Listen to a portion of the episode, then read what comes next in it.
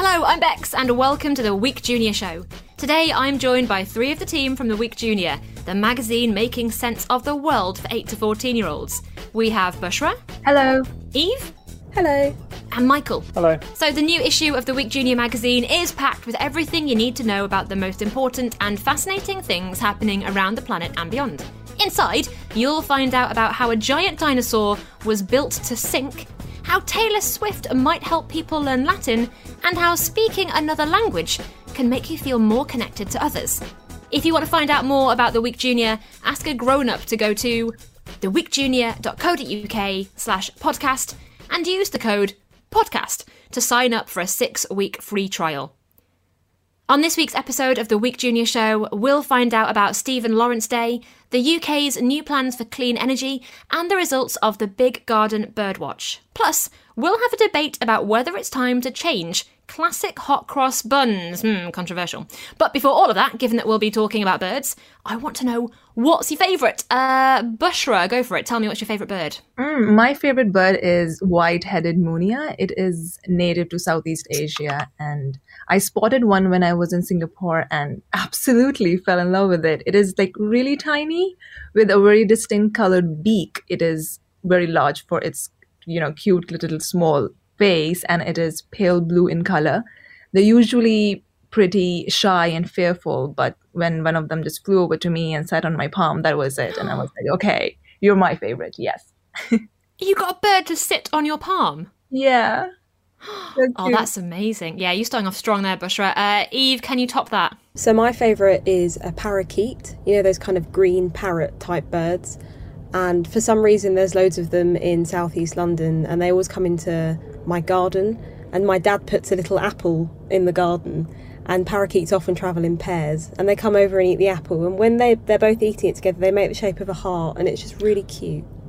Oh, Eve, that's a lovely story. All right, Michael, you're going to have to go some way to top that. Uh, what, what's your favourite bird? Uh, my favourite is the toucan because of their, their big, bright, colourful beaks, which just looks like something out of a cartoon. And I just think they're fun, fun name as well, fun to say. Toucan. I just think it's an all round fun looking bird. a fun looking bird. well, guys, there's three very, very strong choices there for your favourite bird. Um, I'm split on this one. I won't lie. Part of me wants to say penguin uh, because I think, although technically they don't feel like they're birds, they are birds and they're quite fun birds. But I'm going to go for magpie because magpies are the only birds I actually recognise when I see them. And whenever I do see them, I have to say, "Hello, Mr. Magpie. How are you today?" Uh, because it's a, a, kind of a, a, good luck thing where I'm from. Uh, so I'm going to go for magpie. Um, and I also want to know what everybody's favourite fact is from this week. Bushra, what what have you learnt? Um, so the Yellowstone National Park in the U.S. has launched an annual pass in exchange for a 1,500 pounds donation. But what is particularly remarkable about this pass is that it will be valid after 150 years. That is in the year 2172.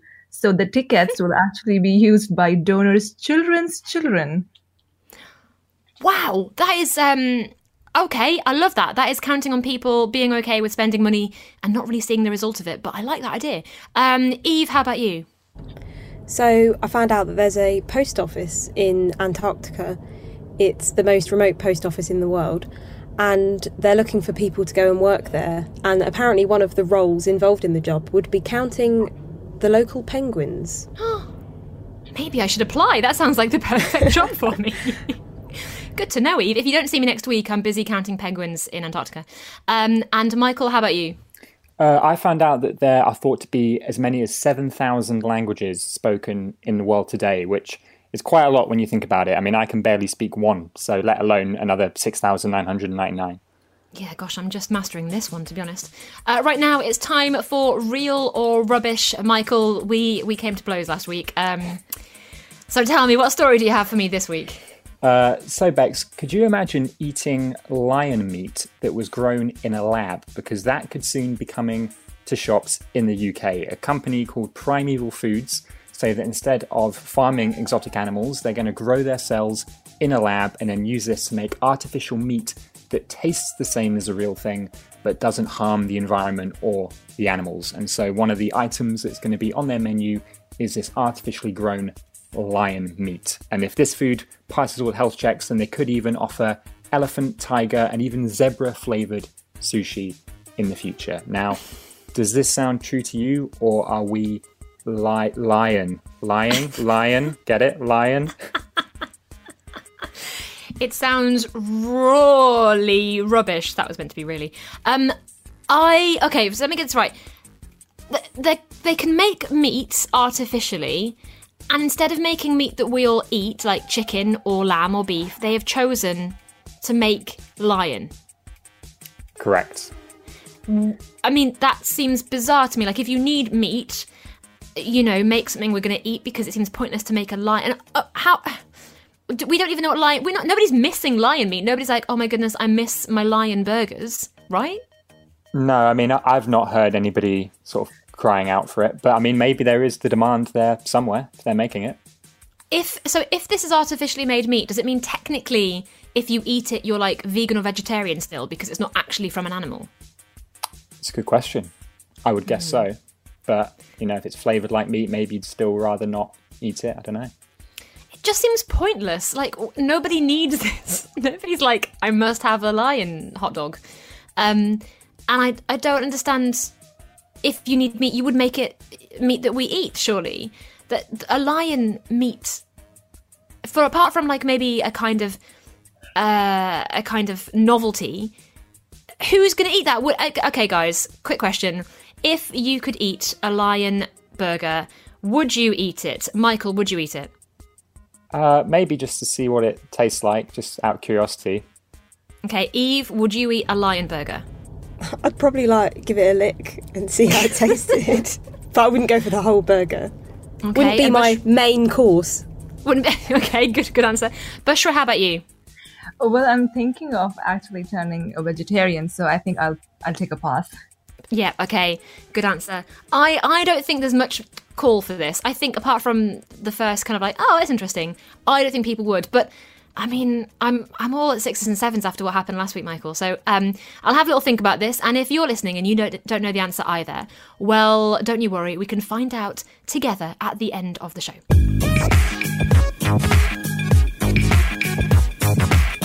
So now it's time for our three most interesting stories from the week. Uh, Bushra, what do you have for me?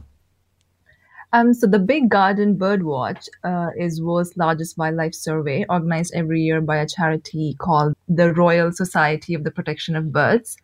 This is a public event where people get a chance to, you know, help count the number of wild birds in the UK. And this year, nearly 700,000 people participated, including 60,000 school children, counting more than 11 million birds. Wow, okay, so I'm guessing the results are in. Uh, tell me what happened with the birds. Well, I come bearing good news. There is a rise in the numbers of jay, a colorful member of the crow family, and also green finches have recovered this year, especially since there has been a major drop over the last 30 years, mainly caused by disease. And here I would like to highlight something for our amazing audience on how they can help stop the spread of diseases among the birds simply by keeping the bird feeders in their homes clean. This will help the birds thrive in their natural environment by getting access to clean food and water. Oh, that is really good advice because I have a bird feeder and I don't know when I last cleaned it. So thank you for that, Bushra. That is very useful indeed. Eve, how about you? What do you have for us? So, the UK government has announced some new plans for clean energy. So, they're hoping that by 2030, they want 95% of UK's electricity to come from low carbon energy sources. So, they want to increase the number of wind turbines and solar panels in the UK. And they've also announced plans to build eight nuclear power reactors for, for a new energy source as well. And the main goal is for the UK to have clean and cheap energy, and so that they don't have to rely on other countries for these energy sources. Yeah, big plans. So, what has the response been to these plans? So, some people have said that it's not going far enough. It's not necessarily going to help enough with the high energy bills that some people are struggling with at the moment. And the Labour Party leader, Keir Starmer, has said that the government should help to insulate homes, so put material inside homes to stop heat getting out. Because if homes are well insulated, then less energy needs to be used to heat them because less heat is escaping. And that should be a priority so that people are spending less money on their heating bills. All right, thank you very much, Eve. And uh, Michael, what have you been finding out about? Uh, so on the 22nd of April, next Friday, it is uh, Stephen Lawrence Day, which uh, aims to help young people with education or training opportunities they may not get otherwise, and to support schools to fight against racism, which is treating someone badly or unfairly because of the colour of their skin or where they're from. Uh, Stephen Lawrence was uh, born in London on the 13th of September 1974, and growing up, he dreamed of becoming an architect, which is someone who designs buildings.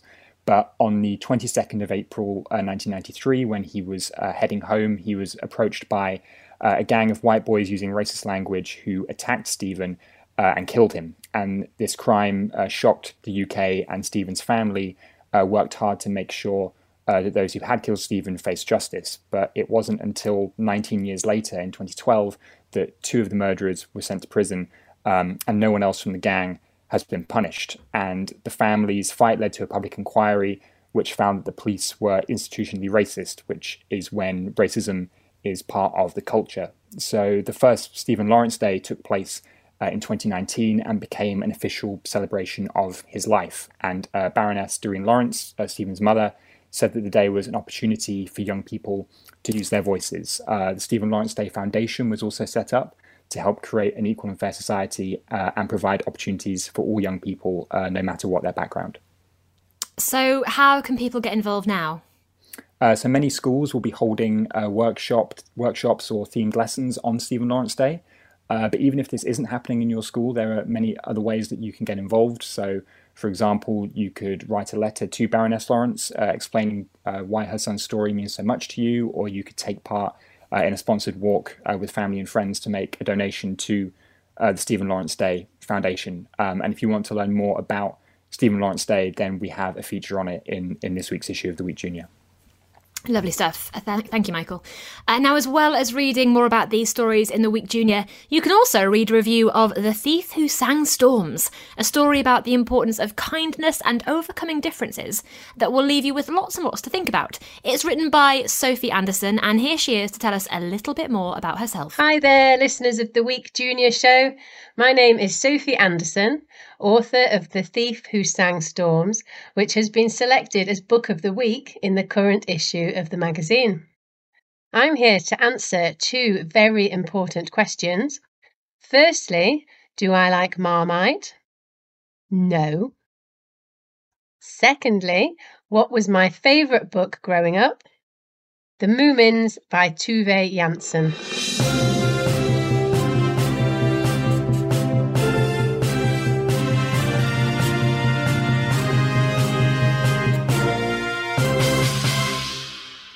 All right, then, it's time for the big debate. This week, we're asking if it's time to change classic hot cross buns. Uh, so, who can tell me a little bit more? I can. So, hot cross buns are a sweet and spicy baked treat associated with Easter. They're traditionally eaten on Good Friday to mark the end of Lent, although nowadays they're stocked in shops all year round. Uh, the cross on the top of the bun is said to represent the cross on which Jesus Christ died, the event that Good Friday commemorates. Uh, the raisins represent his body, and the spices represent the ones that were used to preserve his body. Now, in recent years, supermarkets have started to sell more flavours of hot cross buns, uh, such as salted caramel, toffee apple, cheese, and chocolate. So we're asking whether or not it is now time to change classic hot cross buns. All right, then. Uh, it's going to be Bushra versus Eve. Oh my goodness, guys. Very excited to hear what your debate entails. Remember, you have one minute each to convince me and Michael and all of the listeners. So Bushra is going to go first. She's say- saying why it's okay to change classic hot cross buns. Whenever you're ready, take it away. The reason that I support this argument is is very personal one and also a very important one so raisins, like how uh, Michael mentioned, is is a very essential ingredient in the hot cross buns, and I'm allergic to raisins. And although the allergy is very rare, but it do exist. I mean, I have one. So in other words, I can never eat hot cross buns, or I have to, you know, remove it and then eat it. But the significance that raisins have in the Easter hot cross buns is kind of lost. Similarly, some people might be allergic to the other traditional ingredients, for example, the spices. So by introducing different variety of hot cross buns, people like me who have allergies can, you know, try the ones that they and their body is happy with. So yes, I definitely think we should branch out and try different recipes with the, the Easter hot cross buns. All right then, lovely. Under a minute, and I didn't think of the allergy situation. That is an interesting one. Uh, so, Eve, it's time for your argument against Bushra. Bushra, whenever you're ready, uh, take it away. Even though some people are allergic to raisins, as Bushra actually pointed out, it's a very rare allergy. So, you know, they already taste great. They've been around for years. They're a warm, spe- sweet, spicy treat. You can't improve on that. It's quite wonderful. And, you know, they do have their traditional religious meaning, but they do also have some ancient superstitions surrounding them. So apparently they ward off evil spirits. They can prevent shipwrecks if you were to take it on a boat with you. They can cure illnesses, and if you were to hang it up in your kitchen, then it ensures that everything you bake in the kitchen for the next year will be perfectly well risen. And so I just think, you know, they've got such great classic traditions associated with them that we should just keep them the way they are. Oh my goodness. Next time I go on a ship, I'm going to be taking a hot cross bun. Uh, Michael, what do you reckon? I'm not sure. I mean, prior to this, I, would never thought that much about hot cross buns, and now both arguments. I think I think Bushra raises a very important point that for you know people with allergies, it's good to have different options. But as Eve was pointing out as well, you have the kind of traditions associated with it. So it's it's a tough one. I'll be interested to see what our, our listeners think. Yeah, I do love a classic hot cross bun, but I'm not going to lie to you. I have also eaten um, apple flavored, orange flavored, salted caramel flavored. Even um, I've, I've been known to get out the the filling from a cream egg and smear it on top of a hot cross bun. So I'm, I'm not in any position to judge here. Uh, this is where the listeners need to let us know what they think. Respond to the poll right now at theweekjunior.co.uk slash polls or email hello at theweekjunior.co.uk with a video clip explaining which side of the debate you support and why. Last week, we asked if it was okay to post animal videos online. And most of you thought videos of pets are pretty cute, pretty funny, so 76% of you said it was okay as long as the animal isn't stressed or upset. Here are some of your comments. Tatiana emailed us to say, I think taking a funny picture or video of your cat, dog, or animal is absolutely fine. What I don't think is fine is making your pet do something by scaring it. One Pop Jam user said, Yes, pets are super cute and lots of people love them. They're an internet sensation, so should definitely be allowed. Another Pop Jam user said, It's a good thing. Some animals have a big internet following and lots of money for charity has been raised by them. Ah, some good points there. If you want to hear your voice on the podcast, grab a grown up and record a video telling us what you think of this week's debate. Then send it in to us at hello at theweekjunior.co.uk and we could play it out on next week's show. Before we go, it's time to reveal our real or rubbish story. Michael, can you remind me what it is, please? Yes, so this was the story that uh, artificially grown lion meat could soon be sold in the UK. I just I just feel like people are so going vegan and helping the environment at the moment. I, I just feel like this isn't needed. I don't feel like this is a thing that people want. I feel like maybe people are growing meat, but it's like steak, like beef or or, or, like more regular normal meats that we might know. Um, so I'm I'm gonna say this story, and if you've got me on a technicality, I'll be furious. I'm gonna say this story is rubbish. Drum roll, please. It's real. What really? Really, there's no there's no technicalities here this time. This is a, a real thing that is, that is happening. So maybe maybe one day we'll have to do a, a, blind taste test, see if we can spot the, the lion meat. Oh my goodness. I mean, now we've been talking about it, I'm quite peckish actually, and I could do with a burger. Uh, right, well, thank you for that. I'm annoyed I got it wrong, but I don't mind this week because it was a more straightforward answer. So before we go, there's just one more thing we need to tell you about. It's uh, the Week Junior newsletter. It's an info-packed email for the grown-ups who subscribe to the magazine and who want to know the highlights of each issue and some behind-the-scenes secrets as well. If you're a grown-up subscriber, you can sign up at theweekjunior.co.uk slash newsletter. And that is it for this week's episode of the Week Junior Show. So it's goodbye to Bushra. Bye bye. To Eve. Bye. And Michael. Goodbye drop us a comment on PopJam at The Week Junior or email hello at theweekjunior.co.uk. And don't forget to rate, review, and subscribe or follow us wherever it is you get your podcasts. Bye! Thanks for listening to the Week Junior show, which is made by the same people that make the Week Junior magazine. You can get a free trial of the Week Junior by heading to theweekjunior.co.uk forward slash podcast and using the code podcast at checkout. I'm James Stewart, and in Saving Planet Earth, I'm going to be joined by some of the world's top scientists to introduce you to some of the weird and wonderful ideas being trialled to try and save our planet. Led, of course, by your questions. Hi, James. I know that climate change is affecting our oceans. Is there anything that's being done to look after it? And one of the solutions involves dolphin poo. This is Saving Planet Earth, available wherever you get your podcasts.